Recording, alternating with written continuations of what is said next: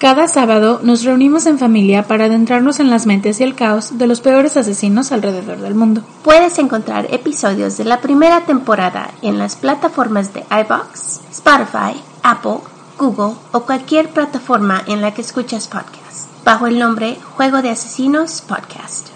Estamos agradecidas con ustedes, nuestros oyentes, por dejarnos hacer lo que más nos gusta. Déjanos saber si te gusta nuestro trabajo. Búscanos en Facebook o Instagram como Juego de Asesinos-podcast. Si te gustó el episodio de hoy, la mejor manera de ayudarnos es dejar un comentario, tu like, compartir, dejarnos un review en Apple Podcasts o presionando seguir en las plataformas. De verdad, es muchísima ayuda. Advertencia. Este episodio contiene material que puede lastimar la sensibilidad de algunas personas, debido a la naturaleza gráfica y explícita de los crímenes de este asesino. Se recomienda discreción. Esta es una de las historias más pedidas por todos ustedes. Sabemos que cambió el curso de lo que se considera la televisión basura. Al día de hoy no sabíamos si debíamos hacer este episodio. Para ser honestas, nos causa un poco de miedo, ya que nos han dicho de ambos lados, unos que sí y otros que no. Así que tratamos de hacerlo lo mejor posible. Sabemos que este caso es uno de los más grandes, mediáticos y terroríficos de toda España. Así que con todo respeto a las víctimas y a sus familiares y con todo el cariño para ustedes, bienvenidos a Juego de Asesinos. Familia, ¿cómo están el día de hoy? Hello, welcome, bienvenidos. Gracias por seguirnos. Sí, oh, qué bueno que están aquí con nosotras. Ya, nuestro grupito está creciendo otra vez, así que muchísimas gracias. Los, Lo agradecemos muchísimo. Bienvenidos a todos los nuevos. Yes, welcome, welcome, bienvenidos. Esta historia, como les digo, Kiki, tenemos muchos sí y muchos no. Uh, los sís ganaron, así que decidimos hacerlo. Y claro, vamos a, a hacerlo con el respeto más grande, porque es una historia realmente grande. Y muy triste. Y muy triste. Así que esperamos que podamos cubrir todas las bases. Así que bueno, como en todos los episodios, un pequeño recordatorio. No somos profesionales. No somos locutores. Ni narradores. Ni investigadoras. Ni abogados. Ni policías. Ni especialistas de ningún tipo. Solo somos dos simples mortales a las que les gusta mucho el true crime. Y hacemos muchísimo research para los casos que se presentan aquí. Usamos el Spanglish porque es lo que nos fluye. Este podcast es una combinación extraña entre true crime y risas. Y no, no nos reímos del crimen. Ni de las víctimas. Nos reímos de nuestros malos ejemplos. Tonterías. Mala pronunciación. Me. Me too. Entre otras cosas. si en algún momento crees que el true crime y la risa no van de la mano. No somos el podcast para ti. Sorry. Lo sentimos, de verdad no te vamos a gustar. No. Créenos, confía en nuestra palabra. Ajá. Pero te agradecemos que hayas intentado. Y esperemos que encuentres el podcast de tu agrado dentro de la plataforma en la que nos estás escuchando o las miles de más que Perfecto. larga la intro. Yes. yo soy Kiki. Y yo soy Marta. Vamos a jugar. Esta historia tiene muchas historias alternas, así que vamos a tomar en cuenta las que sabemos. Pero pongan muchísima atención para poder seguir el hilo de la historia y de antemano, aunque ustedes ya escucharon al principio la advertencia de que la historia es muy gráfica, se los volvemos a repetir. Esta historia tiene muchos detalles que son bastante gráficos, así que se pide muchísima discreción. Miriam García Iborra, de 14 años, Antonia Toñi Gómez Rodríguez, de 15 años, y María Deseada Desiree Hernández Folch, de 14 años. Las tres niñas residían en Valencia de Alcácer y desaparecieron entre la tarde y la noche del viernes 13 de noviembre de 1992.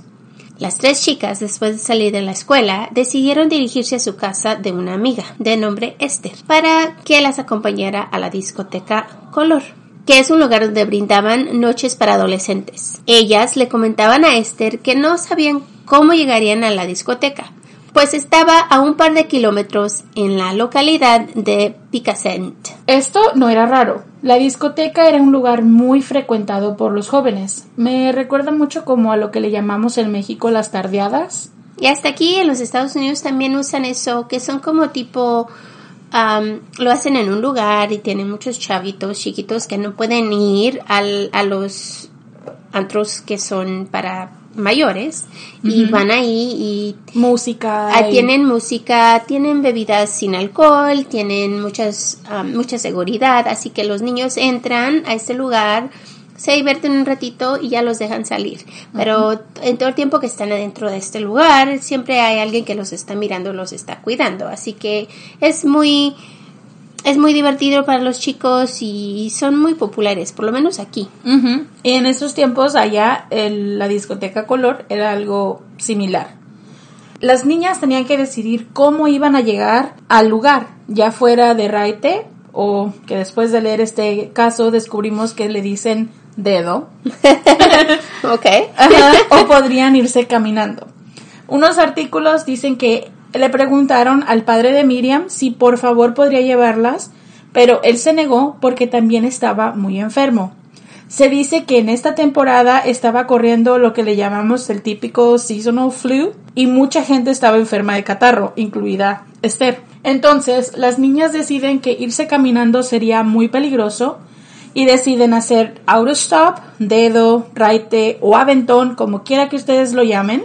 El hecho es que se suben al carro de alguien para llegar a donde tienen que extraña. ir. Ajá. Y pues en ese momento hacer esto no era algo fuera de lo común. No, es como aquí que en ese, en ese, en esos tiempos era lo mismo. Yeah. Lo que son los, los 60, 70 y 80. Mucha gente hasta los 90 es, es como llegaban de un lugar para otro. Las levanta una pareja, quienes declararon llevarlas a la salida de Alcacer. Más sin embargo, el coche se descompone y paran en una gasolinera en la entrada de Picassent, a menos de un kilómetro de su destino. De ahí, las niñas volvieron a hacer autostop y es de aquí cuando la información es muy confusa. Supuestamente, una vecina testificó que las chicas se suben a un auto sedán blanco con cuatro personas adentro, que aparentaban ser mayores de a ellas. Nunca llegaron a la discoteca. Esta fue la última vez que supieron de ellas. Y así comienzan 75 días de angustia y desesperación por encontrarlas. Creo que es la peor pesadilla de toda familia. De todos los padres y, y familia, sí. Qué horrible.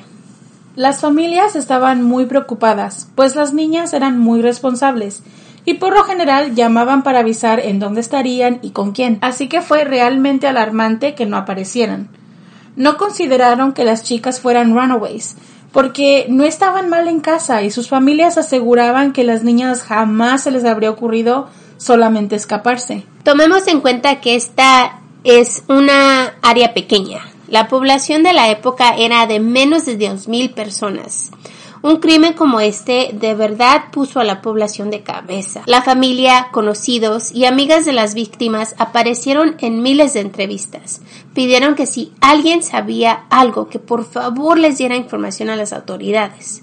Pasaron las semanas y la búsqueda se amplió a España e incluso a otros países a través del Interpol, con la idea de este auto blanco en mente. Claro, porque se supone que esta mujer que dio la información es la última que las vio. Y es donde los miraron subirse, claro. Entonces es lo que... pues lo único que tienen de clue. Exacto. No fue hasta el miércoles 27 de enero de 1993 que un apicultor y su consuegro, cuando fueron a checar unas colmenas de abejas que tenían, se toparon con lo que ellos describían como una mano y parte de un brazo que sobresalía de la tierra, con un reloj aún en la muñeca. En una tumba clandestina en una zona montañosa, accidentada y escasamente poblada, entre las aldeas de Catadau y Tous, conocido como La Romana, que se encuentra a más de 30 kilómetros al suroeste de Alcacer. Muy cerca de la tumba clandestina, como a unos 800 metros, había una casa abandonada, donde se dijo que habían ocurrido los hechos. Pero en esa casa no se encontró ningún rastro de sangre o fluidos de las víctimas. Los apicultores avisaron a la policía, Pero la investigación tardó porque no contaban con autos que pudieran llegar al área, ya que no era de fácil acceso. El padre de una de las niñas se había convertido en el vocero de las familias, así que estaba por todos lados dando entrevistas y movilizándose para encontrarlas. Él estaba en London cuando le avisaron que, que habían encontrado tres cadáveres y justo al ser encontrados los cadáveres, un programa de televisión trae a las familias de las chicas y hacen un show. La posibilidad de que sean las niñas es muy alta. Honestamente es una increíble falta de respeto o a mi punto de parecer cómo manejaron los medios esta parte de la historia porque trajeron a las familias y toda la gente que ya estaba como invertida en esta historia a ser parte del sufrimiento de una familia que a lo mejor pudieron haberlo hecho a puerta cerrada. Creo que no hay forma de decirle a un padre, aunque ellos estuvieran aunque ellos después de 75 días tuvieran en su mente que las niñas posiblemente ya no estaban con vida, no es lo mismo a que te lo confirmen. Right, y además si no te dan ni tiempo ni de mourn, pues de tener tiempo de, de, de llorar a tus llorar a tus a tus niñas que se desaparecieron, de platicar con tu familia, de hablar de lo que pasó, o sea, no tienen tiempo de nada porque esto fue como tirado en sus caras al momento que fueron encontradas. Sí, y prácticamente se nos hace como increíble que los medios no hayan tomado pues tiempo, ¿no? O sea, pudieron haber hecho este panel y pudieron haber traído, no sé, expertos, hablar con las autoridades, decir que encontraron como las ruedas de prensa, estas cosas, pero no a la familia. Creo que traer las familias, eso fue lo peor del caso.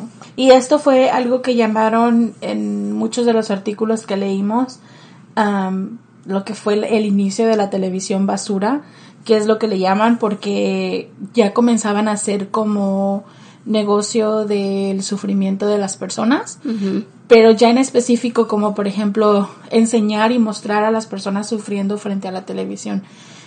Creo que es bastante doloroso ya en sí el caso como para que se atrevieran a hacerlo de esta forma. De verdad, de verdad, creo que fue lo incorrecto por hacer, vaya.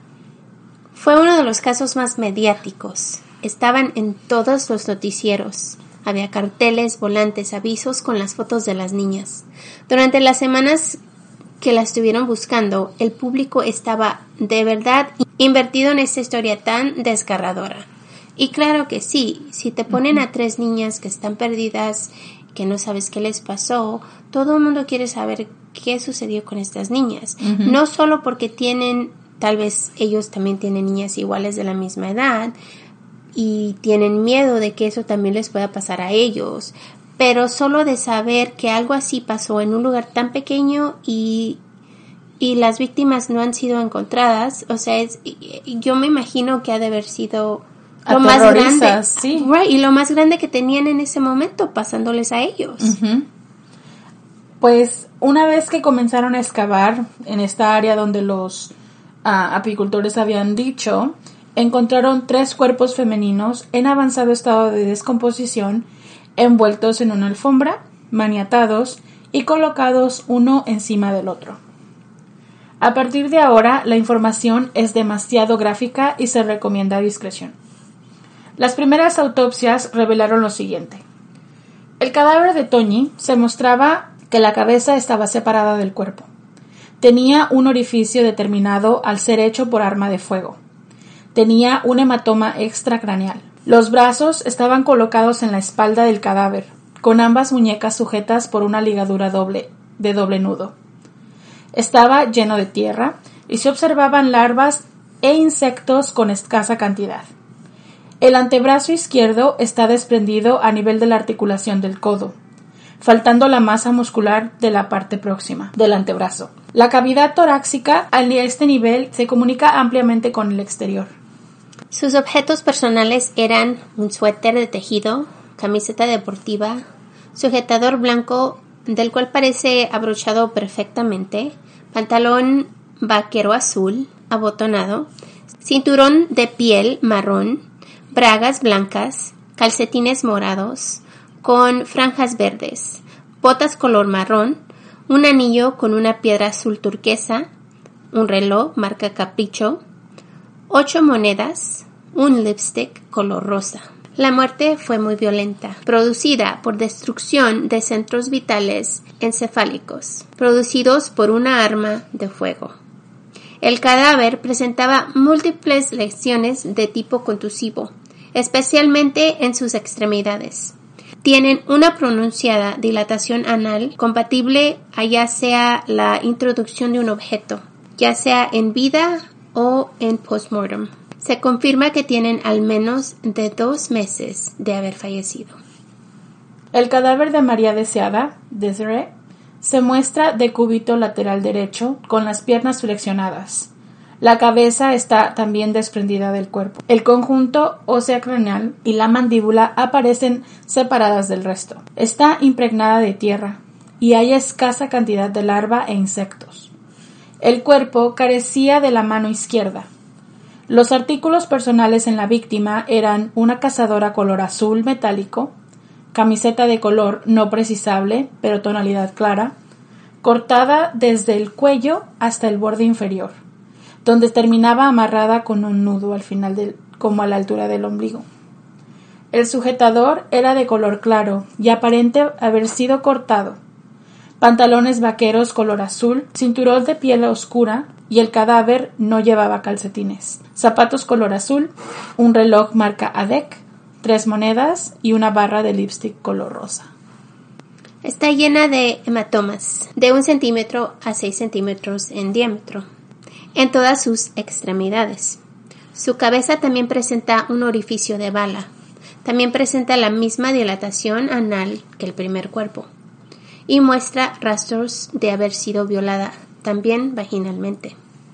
Muchos de sus dientes no fueron encontrados, lo cual indica una muerte y tortura violenta. Además, que se observó la amputación traumática del el pezón derecho y de la areola correspondiente. El corte es limpio y bien definido y se cree que este fue removido justo antes de la muerte. El cadáver de Miriam se muestra en posición de cúbito supino con las piernas flexionadas en rotación lateral derecha a las caderas. La cabeza también está separada del cuerpo. El brazo derecho está desarticulado del tronco, está lleno de tierra y le falta la mano derecha. Sus artículos personales eran una cazadora azul de tela vaquera, colocada al revés, abotonada por atrás y la parte inferior colocada hacia arriba. Camiseta color blanco o gris con un dibujo de la inscripción Chippy. Sujetador blanco en su posición habitual. Pantalón vaquero azul. El cuerpo llevaba dos tipos de calzones. Una tanga por debajo de un calzón normal. No llevaba calcetines. Zapatos azules oscuro tipo mocasín. Un reloj negro marca Casio, cadena de oro colgada en el cuello, la cual tenía engarzado un anillo, una medalla y un colgante en forma de corazón. En su bolsillo llevaba llavero con varias llaves, varias monedas y un anillo dorado con la inscripción Miriam. En cuanto al orificio anal, se encuentra una enorme dilatación muy superior a la que cabría esperar como fenómeno de retracción postmortal. La muerte fue violenta y producida por una arma de fuego. En el cadáver aparecen signos de agresión sexual a nivel vaginal con lesiones externas y, sobre todo, internas, que indican la introducción de un objeto provisto de filos o aristas en la cavidad vaginal, muy probablemente después de la muerte. El establecimiento de una data de la muerte de al menos dos meses. Wow. So, las tres sufrieron de tortura. Tanto violación como a la tercera le desgarraron por dentro. Yo creo que para ser tres niñas que desaparecen en un pueblo pequeño y que les pase esto, de verdad es como... Fue muy violento, ¿no? Increíble. O sea, es demasiada violencia, demasiada ensañedad con una persona. Y además, me, me pregunto si fue más de un una persona lo que hizo esto. Tiene que ser, ¿no? Right, es lo que pienso, porque son tres víctimas y además de que tanto que les pasó, pienso que no, fueron, no fue solo una persona lo que le hizo esto. No. Pues ya vas a ver ahora.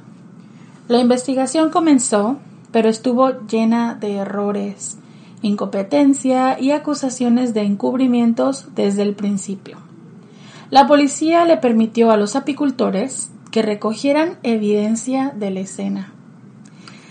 No tomaron fotografías antes de recoger la evidencia en el área. Solo hubo muy pocas fotos y no hay video de cómo se removieron los cuerpos de la fosa. Nadie sabe si los cuerpos estaban enterrados o por encima. Nadie observó a la Guardia Civil, al juez o a los asistentes tomar notas para hacer reportes más tarde. Muchos artículos no fueron permitidos en corte porque estaban empaquetados en la misma bolsa, lo cual puede tener contaminación y pues ya no puede ser utilizado.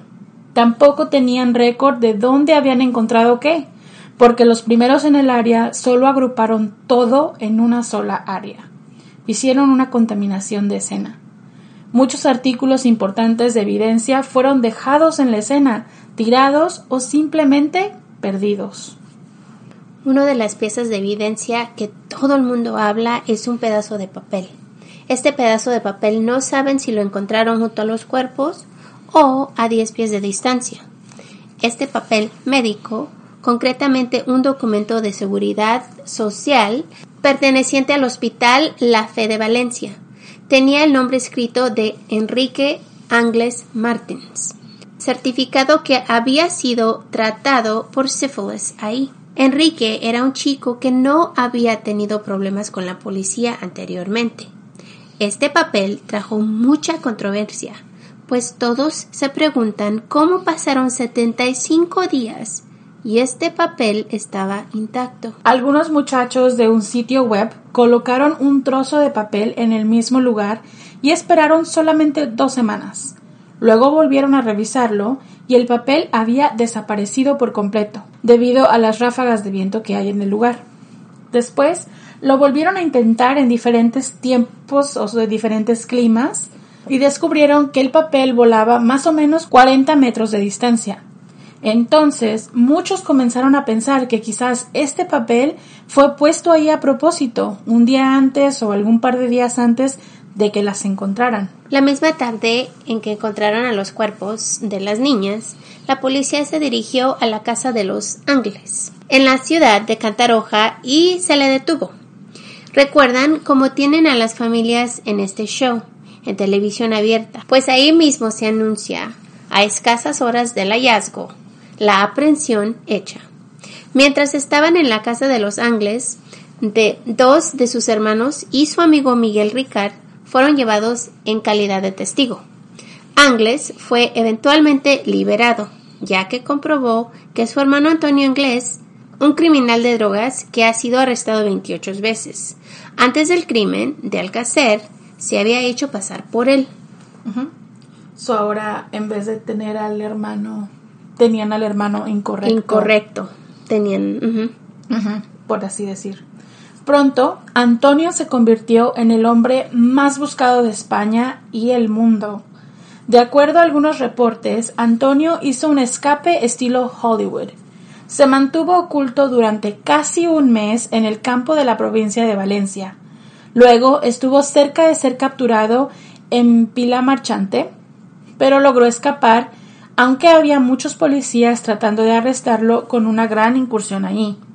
Fue visto unos días después en Minglanilla, el último lugar donde, según la historia oficial, algunos testigos lo vieron por última vez en España.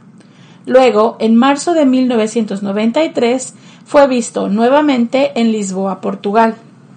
La policía dijo que aparentemente se, se embarcó como polizón en un barco llamado City of Plymouth y luego se arrojó supuestamente al ser descubierto por el personal del barco cuando viajaba cerca de la costa de Irlanda. A partir de ahí su rastro se perdió para siempre. Se cree que se ahogó en estas aguas frías, pero hasta hoy no se sabe nada y se desconoce de su destino, por lo que hasta el día de hoy aún no se conoce. Algunas teorías no oficiales indican que Antonio Angles fue asesinado en cualquier momento a fines de 1992 o principios de 1993. Luego, alguien eventualmente actuó o escaló una huida tan increíble con el propósito de crear el mito de Antonio Angles, como la persona más peligrosa que todos los españoles deben odiar mientras intentan mantener a los verdaderos culpables libres como parte de un encubrimiento. I mean, no suena tan descabellado, ¿no? Right. Si ocupas culpar a alguien y esa persona no aparece, pues es más fácil darle la... Yeah. De hecho, no había ninguna evidencia en contra de Antonio Angles ni Miguel Ricard en la granja no utilizada de las colinas de la Romana, donde supuestamente tuvieron lugar la violación, la tortura y los asesinatos. Es que yo pienso que están tratando de encontrar A alguien rápido. a alguien rápido, porque necesitan tener alguien para que la comunidad se calme, ¿no? Sí, porque todos los medios están sorprendidos. Además está este show enorme diciendo, encontramos las niñas y qué va a pasar ahora, you know? Entonces tienes que como, como Tienes que darles, darles algo, Ujú. ya. También es extraño que ambos fueran delincuentes menores más centrados a cosas de drogas y robos. Y de repente se convirtieron en los asesinos sádicos siempre que el tribunal declaró que cometieron este horrible triple crimen. Solo por ellos mismos. Otras teorías incluso sugirieron que el propósito era hacer una película snuff. De hecho, un sacerdote de la iglesia de Alcácer obtuvo lo que se supone como los- lo que se supone que es una película de snuff, cuando un hombre fue a la iglesia a confesarse. Luego, un amigo de los padres de estas chicas recibió la supuesta película de snuff, que le dio al sacerdote. Pero el sacerdote no relevó su identidad, porque el sacerdote siempre mantiene confesiones confi- confidenciales.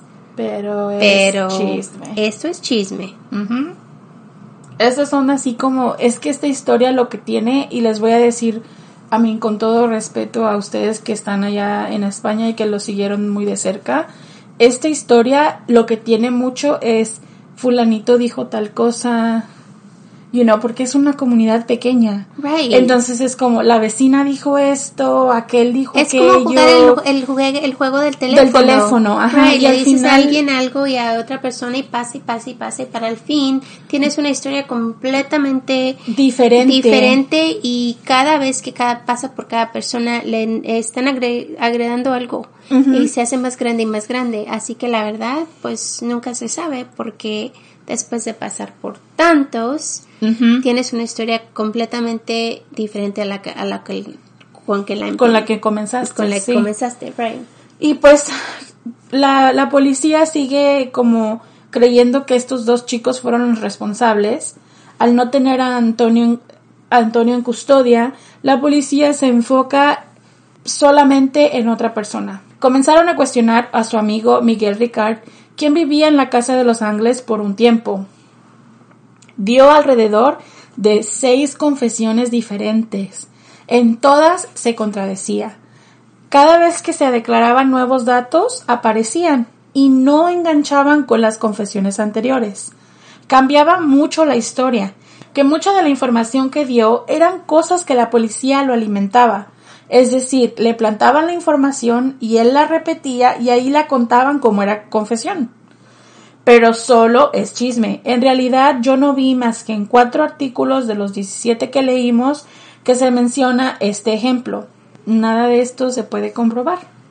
Y se sabe que la última de las confesiones la hizo hasta después de que salió la autopsia de las niñas.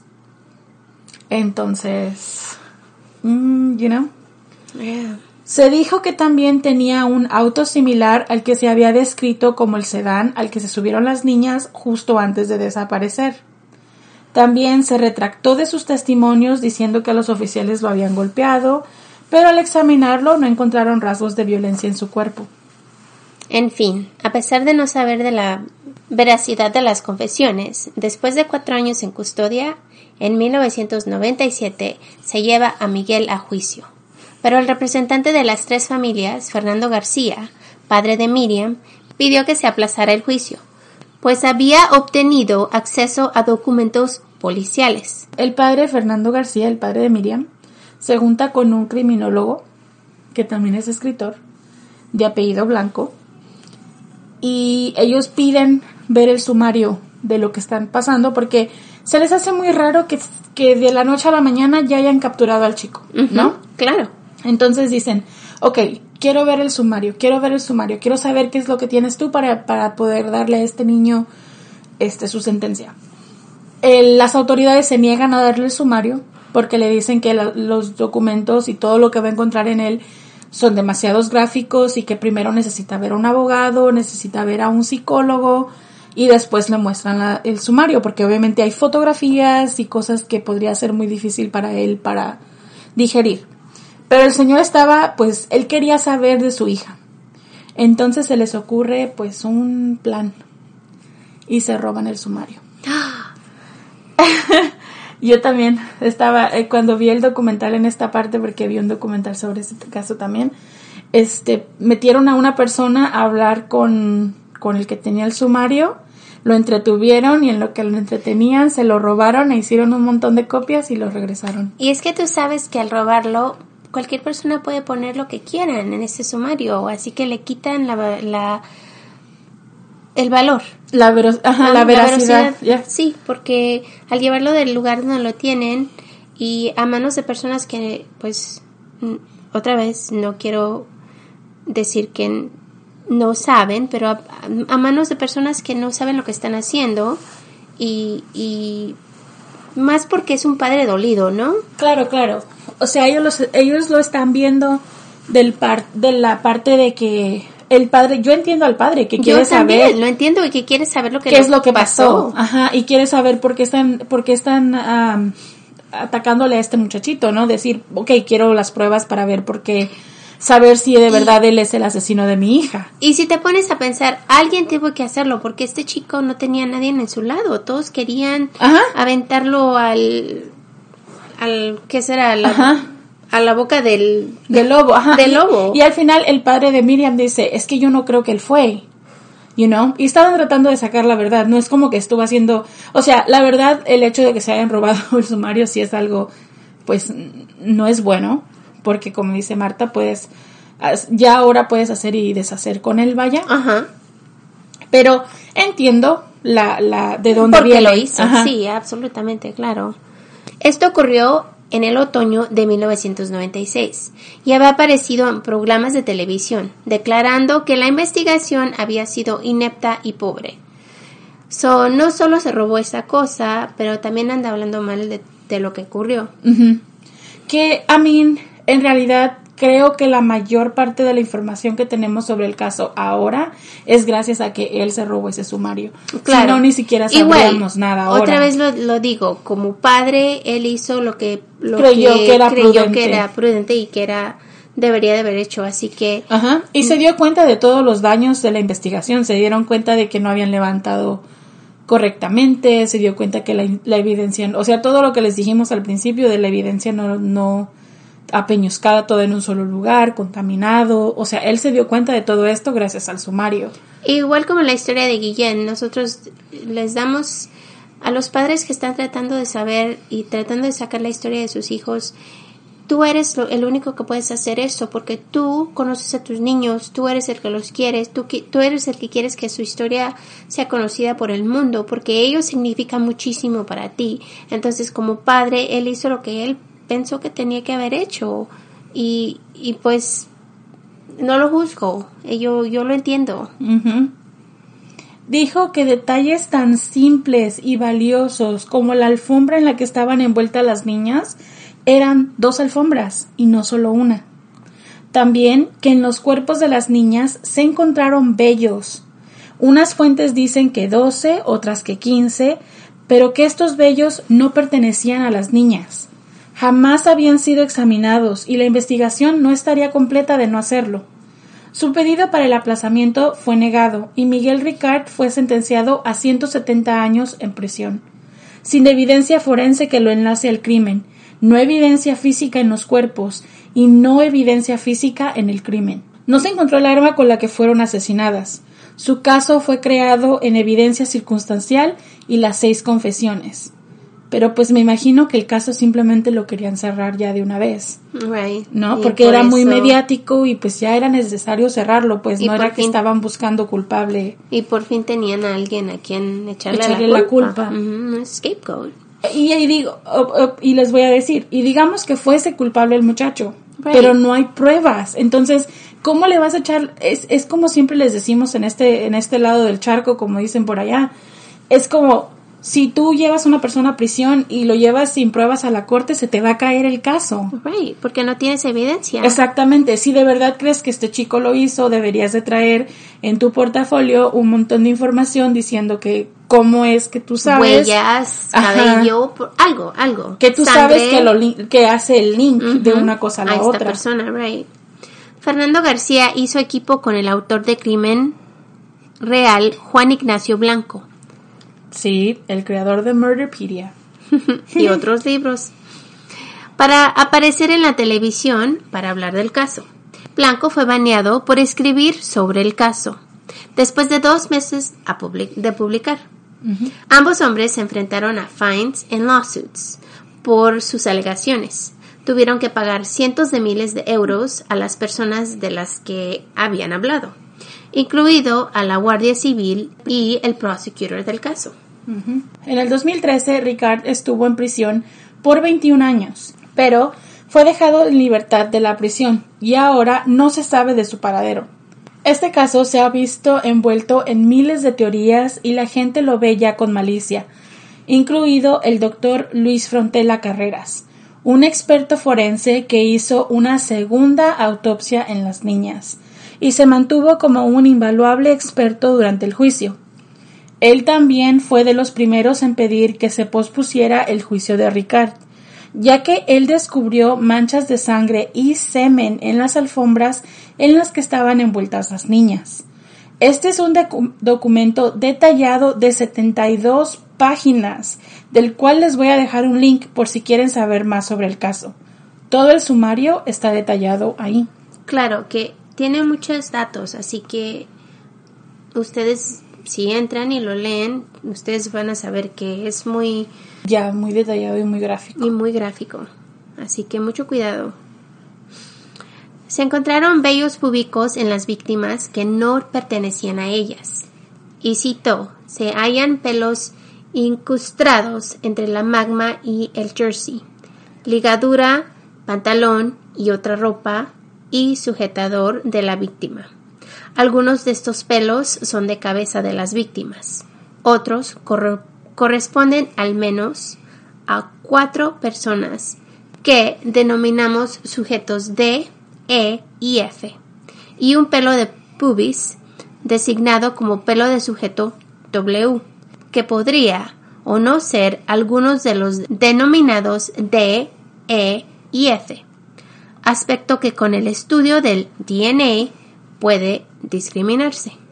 Es decir, en la escena había más de tres personas, Right. aparte de las niñas. Por lo menos cuatro, ¿no? Por lo menos cuatro. Que hace sentido porque las niñas son tres y tienen todo este ah, tortura enorme que le hicieron, esta es violencia tan fuerte. Es muchísimo lo que le hicieron para solo una persona. Sí. Tenían que ser más, más de una. Y además lo siento que como es como, como un tipo de manada, ¿no? Que, que uno hace algo y el otro tiene que hacer algo peor y el otro algo peor. Y así es como su, Y ocurrieron más y más y más cosas a ellas. Exacto. Tanta tortura. además de que esta, esta segunda autopsia amarra la idea de la testigo que dijo que al verlas en la ventana vio a cuatro, A personas, cuatro personas en el coche. más las niñas. Entonces esto como que hace un poquito de amarre entre una cosa y la otra, pero en realidad pues no hay más estudios de ADN, esos, esos bios no sé si todavía los tengan a disposición de las autoridades y en algún momento crean que es tiempo de hacer examen de ADN porque ya estamos un poco más avanzados en tecnología. No sé qué es, si están esperando algo así o, si me entiendes, no sé qué es el punto ahora. Y además te pones a pensar de que esta persona que miró a las chicas subirse al coche, hay veces que las personas dicen cosas y realmente realmente no es verdad. No es verdad. Y les voy a decir también que otra cosa que quizás retenga a, las, a los oficiales de hacer exámenes de ADN a estos vials de estos cabellos públicos sería como aceptar que se equivocaron. Sería aceptar que cometieron un error y que tuvieron una persona 21 años en prisión por, un crimen que no, cometió. Entonces yo creo que si en algún momento decidieran hacer esto y hacer un acceso de ADN y un, un tipo de estudio o algo así, va a ser porque la policía de verdad está de acuerdo en decir que se equivocaron. Pero me imagino que como no guardaron la evidencia como debería de ser, yo pienso que no han de tener nada. O sea, ¿cómo van a tener cosas de un crimen que, ocurrió tantos años atrás si no conservaron, no conservaron la evidencia como debería de haber hecho? Entonces, ¿quién sabe si lo que tienen es algo que pueden usar o no? Porque igual si ustedes se ponen a pensar, cuando hacen DNA testing, necesitan tener varios o, o más bien necesitan tener algo grande para poderle quitar pedacitos a esto, para poder checar y checar y checar, porque no siempre te van a dar resultados si tienes muy poquito. El resumen de algunas características microscópicas se expone a continuación. La determinación de, las, de las personas concretas a quienes pertenecen los pelos y en su caso el número de personas las podemos establecer únicamente mediante la investigación de DNA. A tal efecto y con fines de comparación, precisaríamos disponer de pelos de pubis indubitados de las víctimas, que no hemos recibido. Es decir, en ese tiempo cuando este hombre estaba haciendo el examen, no recibió el pelo de las niñas para poder hacer la comparación de 5 mililitros de sangre de sospechosos conservada con EDTA en un tubo de plástico. Las muestras no han sido examinadas. Esta evidencia es la que detiene a Fernando García, el padre de Miriam, y a Juan Ignacio Blanco en la idea de que las niñas no fueron asesinadas por Ricard y Angles, pero por un grupo más grande de individuos violentos. ¿Cuáles son las inconsistencias? Nadie investigó porque las larvas eran pocas y no del tamaño si los cuerpos llevaban enterrados 75 días. Entonces, ¿cuántos días podrían haber estado las niñas enterradas ahí? Otra cosa que fue muy extraña es la presencia de sangre en el corazón de uno de los cuerpos, ya que la sangre es lo primero en descomponer y en vez de indicar 75 días, indicaba 20. Los testimonios también son muy inconsistentes. La mujer que dijo haberlas visto subir al carro dijo que las farolas apenas estaban encendiendo, pero el registro del ayuntamiento demostró que las farolas llevaban ya dos horas encendidas. O sea que se les viene desmoronando el caso. Right, así como te dije, no siempre, no siempre te acuerdas de lo que miras y a veces le pones, le pones o le quitas información, depende de lo que tú piensas que estás acordando. Entonces esta, esta, esta mujer tal vez sí miró algo, pero tal vez no era coche blanco, tal vez era coche azul, o tal vez eran tres chicos o dos chicos. No se sabe cuántas personas realmente estaban en ese auto. Claro que se dice que fueron cuatro y a lo mejor eso sí lo tenía bien, pero es, es muy raro que una persona tenga tantos datos de algo que sucedió, porque no siempre te acuerdas. Además, es increíble que no hayan examinado las larvas. Creo que esto es algo... yo tengo entendido, a lo que sé hasta ahora, que el estudio de las larvas de los insectos que nacen en los cuerpos es este muy importante porque eso te ayuda a determinar cuánto tiempo ha pasado desde que el cuerpo está en descomposición. Eso quizás podría ayudar a las autoridades a determinar cuánto tiempo llevaban las niñas ahí. Right, porque cuando eres um, doctor y, haces las autopsies, entonces tienes que, saber el tiempo que duran estos animalitos en crecer. En, crecer y hacerse grandes y, y pues tienes que saber cómo funciona para poderles dar a las chicas una hora de muerte exacta o lo más, cercano posible. Right, que puedas. incluso eso de que uno de los corazones tenía sangre, o sea, eso indica que a lo mejor las niñas estuvieron vivas por un periodo más de tiempo y después las asesinaron y las dejaron aquí. Pero como nada de esto se investigó y es inconsistente, entonces no vamos a saber en realidad qué fue lo que sucedió. La teoría que Fernando García e Ignacio Blanco manejaban era que quizás una red de pandilleros o que quizás Ricard y Angles eran solo la mano ejecutora de un grupo criminal de un ring de pedofilia, con grandes políticos y personas famosas incluidas. En muchas ocasiones se dieron nombre y apellido de estas personas, lo cual, como ya les habíamos dicho, acabó en problemas civiles. Esto me suena mucho como Pizzagate. you know? En realidad, ambos aparecían todos los días en la televisión hablando del tema y cuestionaban con dureza el trabajo de la Guardia Civil, los forenses y el aparato judicial en su totalidad. Que igual otra vez les decimos, es un padre que está dolido y necesita respuestas. Necesita respuestas. También se habló de Mauricio Angles, el Mauri, como le dicen, hermano de Antonio, y se dijo mucho que él tenía una arma que había obtenido a cambio de droga, dando a entender que quizás los Angles tenían dos armas de diferentes calibres e intentando devolver la culpabilidad de los Angles. Pero sin pruebas no se puede proceder, y con uno de ellos desaparecidos, pues... Mm, todo queda en manos de él. Sabrá Dios qué. Este caso se ligó mucho al caso de Cristina Yorca Pastor. El 28 de agosto de 1992, un agricultor encontró el cadáver de una mujer de 22 años en un campo de naranjos de la partida de Junequeral en Veterá. La víctima estaba maniatada y amordazada. Recibió seis puñaladas y un profundo corte en la tráquea.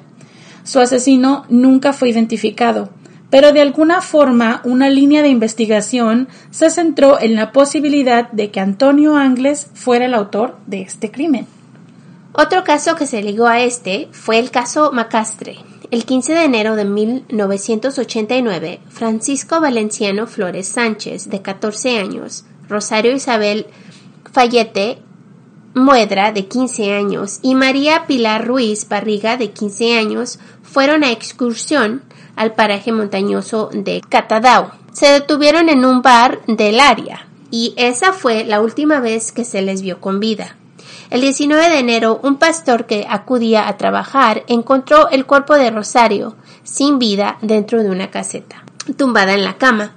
El 6 de abril, un hombre que recogía espárragos encontró entre los arbustos un cuerpo en avanzado estado de decomposición y era valeriano envuelto en plástico. Estaba a 500 metros de la caseta donde estaba su novia, pero no se habían dado cuenta hasta ese entonces. Una mujer encontró un pie junto a un cubo de basura y se determinó hasta el 24 de mayo que pertenecía a Pilar, quien había sido mutilada poco después de morir. Cuando unos niños encontraron el cuerpo de Pilar, también le faltaba una mano igual que las niñas del caser. Aquí es donde las coincidencias siguen teniendo lugar. Como en el caso de las niñas, también había un cadáver con una mano amputada, pero incluso van más allá.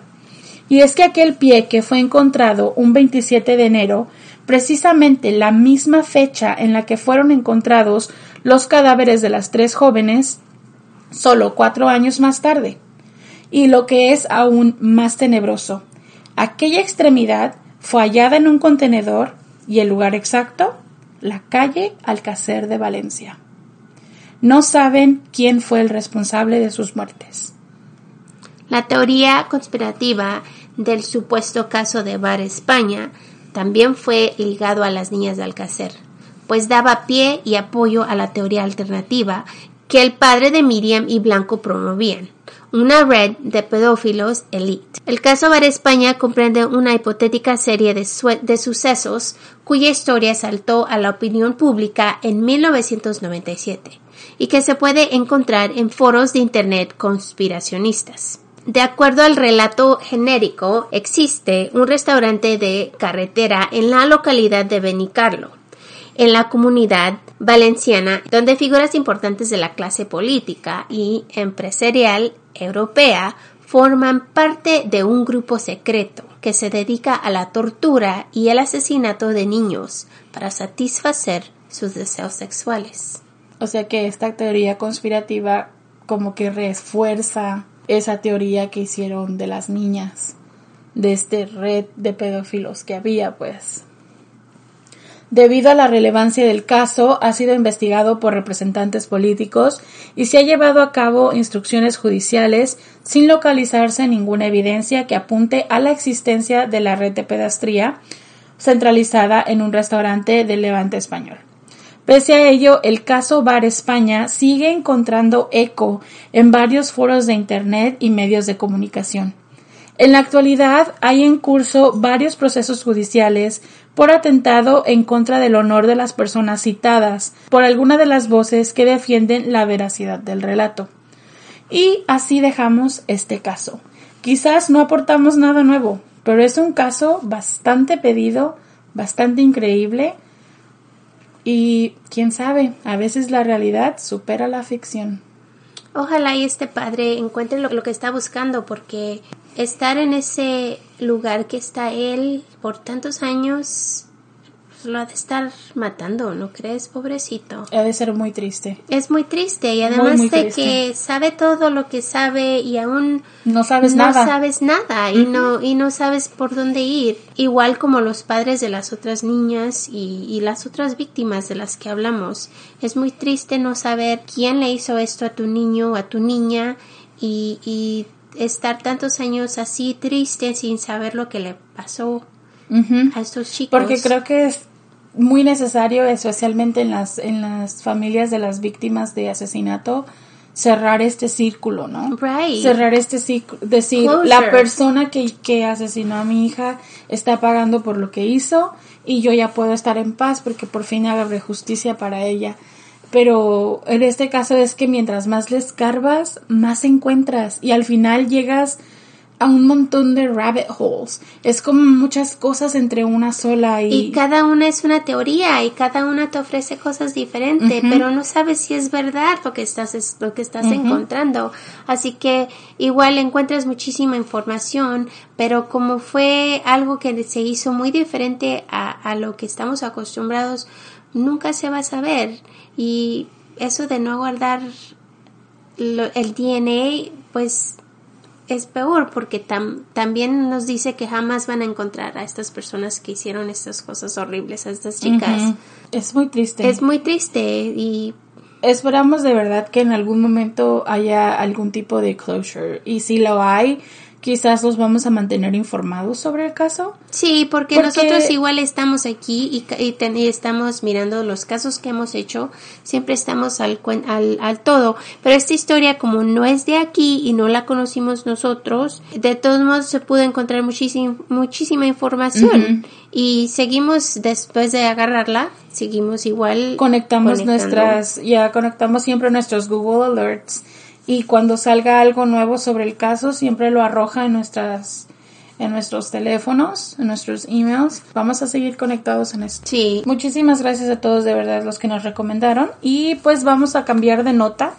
Yes, porque ya porque esto, estuvo muy triste. Tristísimo. Sí, ahora vamos a saludar a la familia. Muchas gracias a Josie Bunny, JJ Verano, Carmen Vidal, Marely Chávez, Alecita Andrea Contreras, Fabi Gómez, Lucila Aranisiva y Caro García. Muchísimas gracias. Gracias por entrar a nuestro grupo.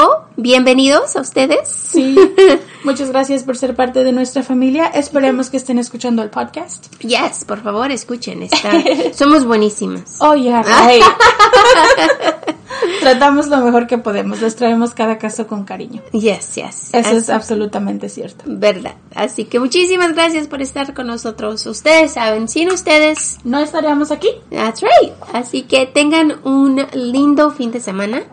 No se olviden de dejarnos comentarios, likes, Subscribe. suscríbanse a esas redes sociales que yo sé que son 8000 de ustedes en Spotify. Come on. y no se olviden nuestra rifa, please. Oh, es cierto. Olvidamos por completo decirles, recuerden nuestra rifa, está todavía activa. Yes. Cierra hasta el 21 del mes. Tiempo, tienen tiempo. Sí, así que no se olviden, si tienen alguna duda, por favor, déjenme saber en los comentarios. O mándenos un mensaje. Exactamente, pueden participar en Instagram o Facebook. Yep. Y ahí les voy a dejar toda la información. Siempre les dejo la información en la cajita de, de episodio, donde les dejamos las fuentes que citamos de este caso. Pero por si alguna razón no lo encuentran, entren a Instagram y pongan Juego de Asesinos guion bajo podcast. Y ahí vamos a estar. Yes. Así que, por favor, entren a la rifa. Sí, no se la pierdan, por favor. Y ya saben, nuestra tienda de mercancía está abierta hasta el 21 de este mes. Por Muy favor. pronto traemos nuestras nuevas shirts. Sí. Así que no se olviden, los queremos muchísimo. Muchísimo y gracias por estar aquí. Muchísimas gracias por apoyarnos. Hasta muy, thank you. muy pronto. Yes. Bye. Bye.